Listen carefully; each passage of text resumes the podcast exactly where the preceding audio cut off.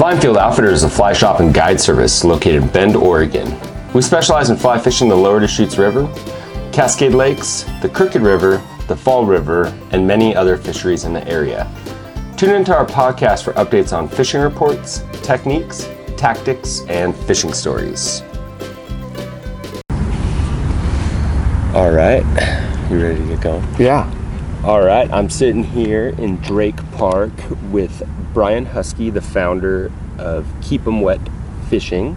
Uh, he's actually from Bend, spent most of his life growing up here, and has probably fished the banks that we were sitting along. Have you done any of that back when you were a kid in high school, running around or anything? Yeah, I fished um, not a lot right here in Drake Park, but downstream from here in town, I fished a lot. And we're sitting right here by the footbridge, and definitely um, have some cool memories of high school days and cross country racing. And the Lava Bear Classic was the Bend High cross country race that was held right here in Drake Park. I'm not sure if they still do it or not, but yeah, we ran across the the course came across this bridge. I remember one particular year I was in the JV race and led the JV race and I remember coming across this bridge in the lead and we had one last little lap to go before we finished right over here and I completely exploded. and I ended up finishing like maybe fifth or something. Oh, I, dro- I dropped way off, but I, I remember coming across this bridge, and the whole park is packed because it was a big event, a big race. The adrenaline of all that, and then just like not having enough gas in the tank to hold the lead through the finish. poor, poor race strategy. Hey, you probably learned a lot of lessons from then, though, huh? Yeah, I suppose so. So uh, let's get into it. Uh, can you just tell me off the bat what is Keep 'em Wet Fishing? Yeah, Keep 'em Wet Fishing is an organization that uh, works to bridge the science, the fishery science, and the angling communities, in promoting best case, best scenario practices for um, the fish that we um, catch and happen to uh, put back. Sweet. So obviously you love fishing. Um, how did you get here? How did you find yourself starting Keep 'em Wet Fishing? Well, you know, Keep 'em Wet was really uh, pretty much an accident. It was just a, um, a scenario of what I was seeing in social media and the popularity of hashtags and um, pictures of fish that were described as catch and release that were being photographed in scenarios where it's like, that fish isn't to live, dude. And um, thinking to myself how many people are looking at this and seeing like oh okay so this is what catch and release looks like. Cool. Um, and so with that i um, you know wanted to start promoting a way of um, showcasing better handling um, in examples on social media. And uh, the hashtag um, has a bit of a story, the way that it came together, but basically it's it it, it uh, represented um, one of the first fundamental things that a person could do with a fish to have um, have a better chance of survival. Sweet. That's awesome. So, uh, what kind of lit the fire under you to get this really moving and going along? And um, who do you have supporting you behind it at this time? You know, um, a couple of friends of mine early on were were really helpful. Uh, Paul Moynister, who's a good buddy, um, he was really um, a motivating factor and really encouraged me to take what this hashtag had become and the misunderstandings that were surrounding it and really define it and give it meaning and uh, set kind of try and set the course uh, for like hey this keep 'em wet thing is not about um, you can't photograph fish it's not about not keeping fish it's um, and it's certainly not intended to be um, weaponized or used as a divisive measure in fishing culture. It's um, it's something that we want to do good things with. And so, him, along with uh, Dr. Andy Danylchuk, um, a science, fishery science professor, um, were the kind of to the two people early on that really helped me put this together and develop a website that really gave a definition to what this thing meant. And with that, we reached out to other partners in the fishing community and industry, as well as ambassadors um, that will make their living in fisheries of one form or another, and then um, and, uh, and then different kinds of partners from individual anglers to companies and brands and other conservation organizations, media outlets. I mean, we just started throwing the throwing the net out there and like, hey, this is what we're doing and this is what we're trying to promote. Who's with us? And with that, we got um, a lot of partners. Awesome. Uh, so one thing I, I keep hearing you point out right now is just the fishing community, uh, which is interesting because I think there is just an overall understanding that this really only applies to fly fishing, right? Because many people that are on Instagram and on social media posting these are fly anglers, but uh, obviously fishing is fishing, and we want to keep fish alive, right, and uh, protected. So, how do you how do you plan on kind of approaching those uh, communities outside of fly fishing? Yeah, that's a, a, really important area for us to expand into, and uh, again, a perception that we want to try and um, make clear that you know this keep 'em wet fishing thing is not just a fly fishing movement, and it is not opposed to harvesting fish, and it is not. Um, something that only applies to people that are self described catch and release anglers. Um, I mean, this really applies to any person that throws any line in the water anywhere in the world. Um, in a simple sense of education, understanding, and awareness of different scenarios and circumstances that are gonna make a difference um, in the rate of catch and release mortality. Um, you know, catch and release is used as a um, as a tool by agencies all around the world that manage fisheries. And in order for catch and release to be effective as a tool, it's understood that it those releases need to be successful. And um, with social media, um, the more people that are setting good examples, then the more people out there that are um, seeing those and learning from those good examples, regardless of what kind of fishing they do. Because um, it's, you know, the guy that wants to fill the cooler with salmon or um, any other species around the world, you know, um, whether they're catching it for fun or catching it to literally live off of, um, you know, throwing those fish back um, is an important part of the you know the bigger picture of why are you throwing it back if it's not going to live. Totally. That's awesome. Um, i actually when i first met you just a couple weeks ago now in florida at iftd and icast i was able to sit in and listen to the panel you had and it was pretty eye-opening for me because you know growing up in the northwest i've spent a lot of my time trout fishing but you know, as I'm getting older, I've been able to travel a little bit, do some saltwater fishing. And uh, one thing that was talked about right off the bat was uh, the bonefish, which I thought was crazy. Uh, the mortality rate was 100%, if I recall, uh, from the testing you guys did, um, or Dr. Danylchuk did. And uh, there was a, some other folks on the on the panel that are focused on saltwater fisheries and um, how you, how are you guys approaching going towards that and getting the word out in that community.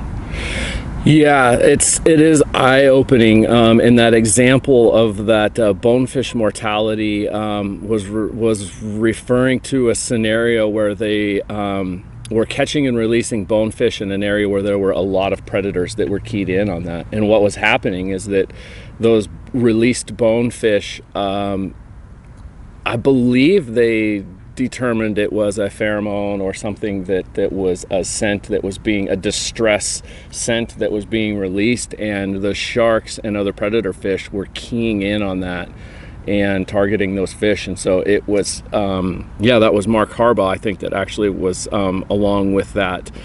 Um, and so yeah it, it, it, exactly it's eye-opening. We're not saying that that is the the status quo that 100% of bonefish uh, you know have uh, suffer mortality so that was a specific uh, scenario just to clarify that but eye-opening in that like my god there's things that people don't realize that can happen to fish after they let them go like who would have thought that you know that fish was going to be eaten by an, a predator because of that.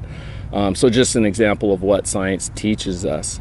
Um, and I've lost my train of thought on where the next question was supposed to go. some of the other uh, some of the other guys on the panel uh, were saltwater anglers. uh, Yeah. on maybe the conventional side and uh, specifically uh, billfish. Yeah. Um, and I think that's uh, that was pretty interesting to hear for me as well, just because uh, you know you kind of assume you go catch a big fish, you pull it on the boat, you take a nice image, um, which now you find out is uh, potentially illegal um, in the Atlantic. So, um, can you talk about maybe the efforts of uh, that captain that Yeah, Captain Tony DeJulian um, is an example of our work to expand outside of fly fishing. And um, Tony is a um, blue water um, tournament type, uh, tournament angling style captain.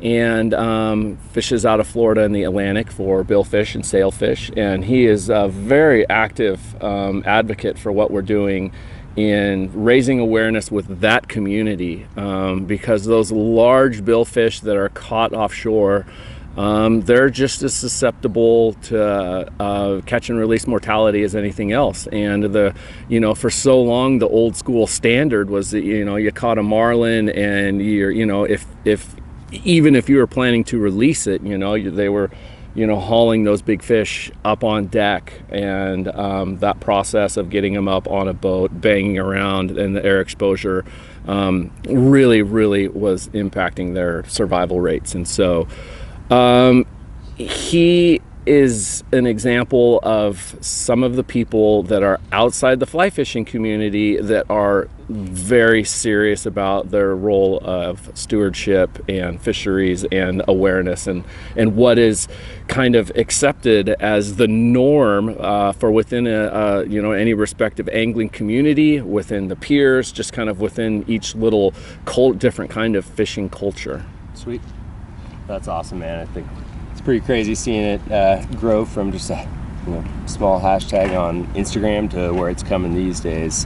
Um, speaking of Instagram, uh, I think you might have some statistics on your Keep 'em Wet and the hashtags and how can people be engaged with that on social media. Oh yeah, you know, um, the the more people that are aware that what the Keep 'em Wet hashtag represents is more than just a trendy, funny little name. Um, it's it's got real meaning behind it, and so with that in mind, you know, we encourage people to also think about using uh, the hashtag Keep 'em Wet Fishing and or tagging or mentioning Keep 'em Wet Fishing specifically um, because we found there's a lot you know there's 200,000 you know some odd uh, them wet photos on Instagram alone right now. Um, and I've found out that there's a lot of people that don't realize that there's such that there's keep them wet organization. Um, and so that's a big reason why I work hard to kind of try and tell this story. Um, not so much that I'm trying to just promote and you know blow my own horn, but it's just like, hey, keep 'em wet actually means something with real people doing real work, real scientists, and real potential for for positive impacts. And so, tying that the popularity of that phrase to the organization um, is important for us so that people have a chance to check out the website keepemwet.org and actually be like oh wow look at all of this stuff that i can learn and share with others Sweet. Speaking of learning, it's a great segue. Uh, let's talk about uh, the them wet principles real quick. Um, I can just run through them. Uh, n- number one being minimize air exposure. Number two is eliminate contact with dry surfaces. And number three, reduce handling. Uh, could you walk us through each of those briefly and uh, kind of explain what each one of those means? Yeah, you know the the first one, um, reducing air exposure. Um, it's it's kind of a no brainer and kind of the you know the namesake of the of the whole keep 'em wet name and and meaning, and that's simply having an awareness of how long you're going to lift a fish out of the water. You know whether you want to think about it in the terms of you run a marathon and then uh, you know how long are you going to want to hold your breath um, and you know if that's a way for people to think just to be aware of like hey how long is this fish actually out of the water? Um, but just simply like really paying attention to that. There's so many times where I've seen people on the water that land a fish, and especially as much as I encourage using, you know, and I strongly encourage using a net, they net a fish and then walk around and hold the fish up in the air in the net for the entire duration. And it baffles me as to why a person can't simply keep that fish that is in a net in the water. And so, again, just that awareness of like that fundamental principle, reducing the air exposure and, you know, being aware of that and keeping it on mind. Um, eliminating contact with dry surfaces, you know, that's another thing that was kind of like a big part of the keep them wet when I would see fish that are laid out on the dry bank that are being hugged up against clothing or are lying um, you know in the, on the deck of a boat or something like that. Um, dry surfaces especially remove more of slime and that slime layer is very important for the fish's um, health. That slime uh, serves just like skin does on us and you take a cheese grater and peel off huge chunks of your skin you're going to have infections and all kinds of problems, not to mention the obvious. Um, so, um, the uh, eliminating contact with dry surfaces is another fundamental. And then the final principle is just reducing the handling. Again, just like paying attention to like, all right, how much do I really need to be touching this fish? Um, that's going to have um, the, the the more you can reduce how much you're just actually handling and touching a fish, the better. Yep, that's awesome. Uh, so on your website as well, there's a couple tips. Uh, can you run us through those real quick? You want me to give a little overview? Real yeah, quick? you know we've got a lot of tips there on the website. Um, so yeah, let's maybe just pick a couple that um, that you that you want to talk about. And okay, I think uh, tip number one: uh, reduce angling duration. Yeah, and, and that doesn't mean fish less. that means fight them hard. You know, um, put put the wood to fish, and uh, the faster you can land a fish and release it, overall, that's going to be better. Uh, let's see, carry hook removal devices. Yeah, you know, if you've ever tried to remove uh, a hook with your fingers, on a, especially in a smaller fish, and you're trying to, you know, get your fingers down in its mouth, that's a real pain. And, and you end up holding the fish, squeezing the fish, dropping the fish, just that much more fumbling.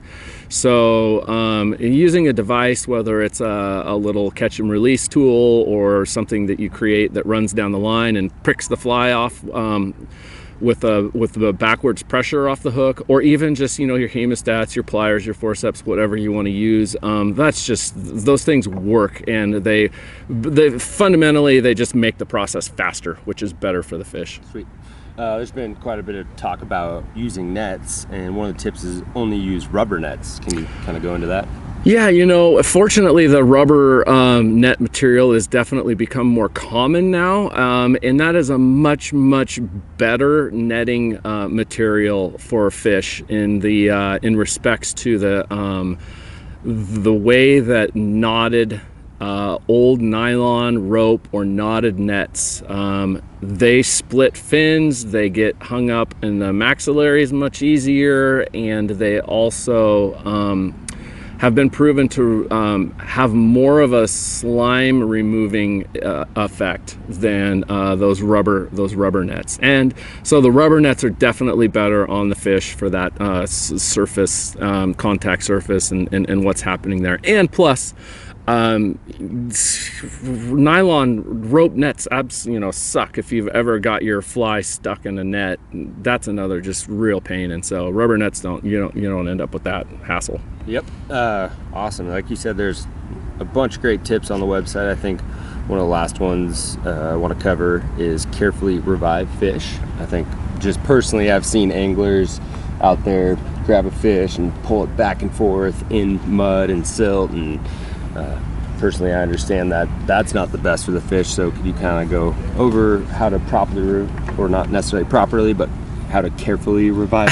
yeah, yeah. Um, that's funny you say proper. Like we talked about last night at Fly and Field Outfitters here in Bend. Um, the, the the term proper fish handling is something that we kind of roll our eyes at, and we try and like get people uh, relating to keep them wet fishing to say like, yeah, you know, it's not a matter of being proper or improper. You know, we just we do the best we can.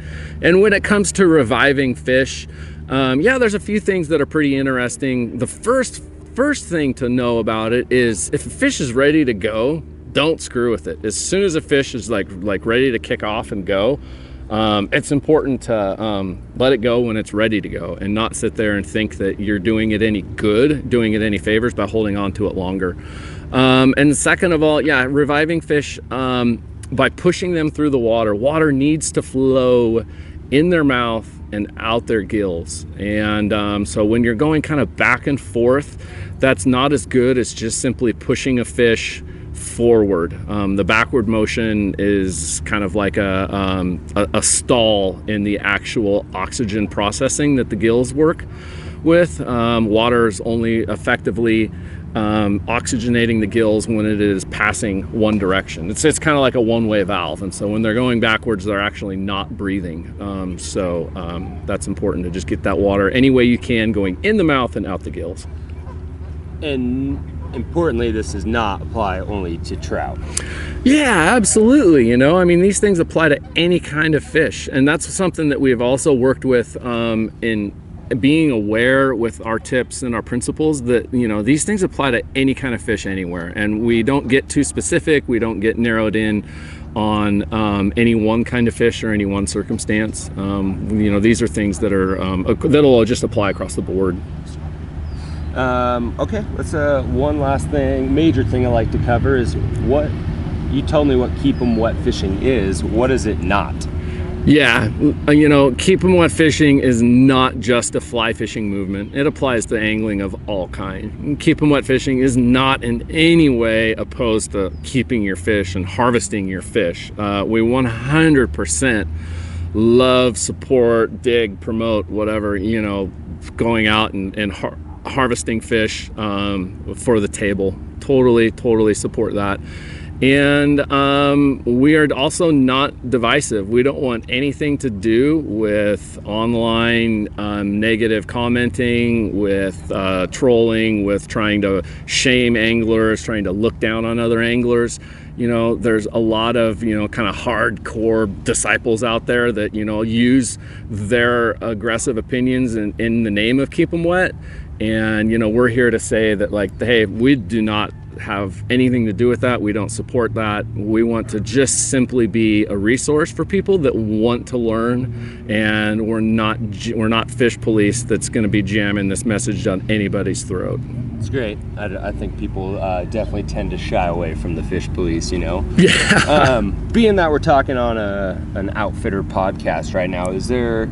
Do you have any tips for outfitters out there and how they can train their guides and those guides can teach their clients you know i think what I heard a lot in Florida is it kind of all really starts with the guide. It's got to start somewhere, right? And if a guide's teaching someone how to fish, they should be teaching, you know, fish handling and uh, releasing the fish the right way and that kind of thing. So, do you have any recommendations uh, to other outfitters out there on how they can, you know, pass the keep them wet message along? You know, the guides out there, they're in a role as a, in a leadership position, as um, somebody that the client is looking to for direction and for instruction. And so um, it's pretty great opportunity for guides to not only talk about but set good examples in this respect. And the, as far as the outfitters the shop owners the managers and the social media content people who work with these outfitters like those guys also have an opportunity to take a look at the pictures that the guides are giving them to be sharing and it's mentioning to them like hey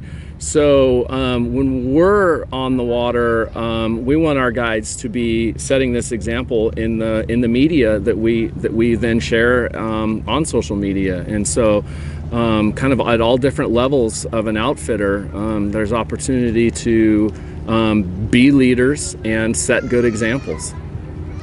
Wonderful. So, lastly, uh, anything exciting, big news coming for you? What can we look forward to with keeping wet fishing? Uh, yeah, just tell me what you got coming. Of course, we got all kinds of exciting things that are coming up. Um, you know, part new partnerships. You know, we developed some great new relationships while we were at um, IFTD and ICAST, and that includes um, poking into uh, some of the conventional tackle world and getting some uh, discussions underway with some of those big brands and companies. Um, so that is going to be huge for us. We've also um, got some great agreements with a lot of the companies, the vendors in fly fishing, to start getting our materials, tips, and information and cards um, included in a lot of the products out there and a lot of the packaging. Um, and we are working on a new Keep 'em Wet Advocate program that is going to provide an opportunity for a lot more anglers out there to feel like they are officially connected to and officially supporting what we're doing. Um, and so um, that's another thing that we're looking forward to and hoping to have coming out here um, in in 2019, if not maybe even sooner. Uh, we have, you know, there's a lot of things on our plate. Myself, Sascha Clark Danylchuk and Annie Andy Danylchuk. Um, we are a small team. And we have a lot of balls in the air with this um, that we've uh, committed our time to and uh, and it's um, it's a lot of work but it's it's paying off and we have exciting things in the future. So um, yeah we're stoked about that. Awesome. Yeah I've been great uh, sitting here talking with you about it. Listened to you last night, listened to it in Florida, and gonna hear some more of it tonight. So I appreciate taking the time while you're in town to sit down and talk about keeping Wet with me. Yeah, Kyle, thank you. Thanks to um, your, um, you know, your your whole outfit with Fly and Field Outfitters and, and Scott Cook, um, Arian Stevens for helping with that as well and uh, Deschutes Brewery for this event we're going to do tonight. A lot of great people here in the Central Oregon angling community. Uh, it's fun to come home, see a lot of friends, and uh, tip some pints tonight. So thanks for the opportunity. Looking forward to uh, what we do together in the future. Absolutely, and keep uh, keep in touch with the podcast because we're going to sit down with Arian Stevens and talk about photographing fish along with the Keep 'em Wet principles. So. Thanks a lot. Great. Thank you. Thank you for tuning into the Fly and Field Outfitters podcast. Be sure to subscribe to our podcast and stay tuned for new episodes coming out. If you have a request for a podcast, please reach out to Kyle at flyandfield.com. Thanks again for tuning in and have a nice day. We'll see you on the water.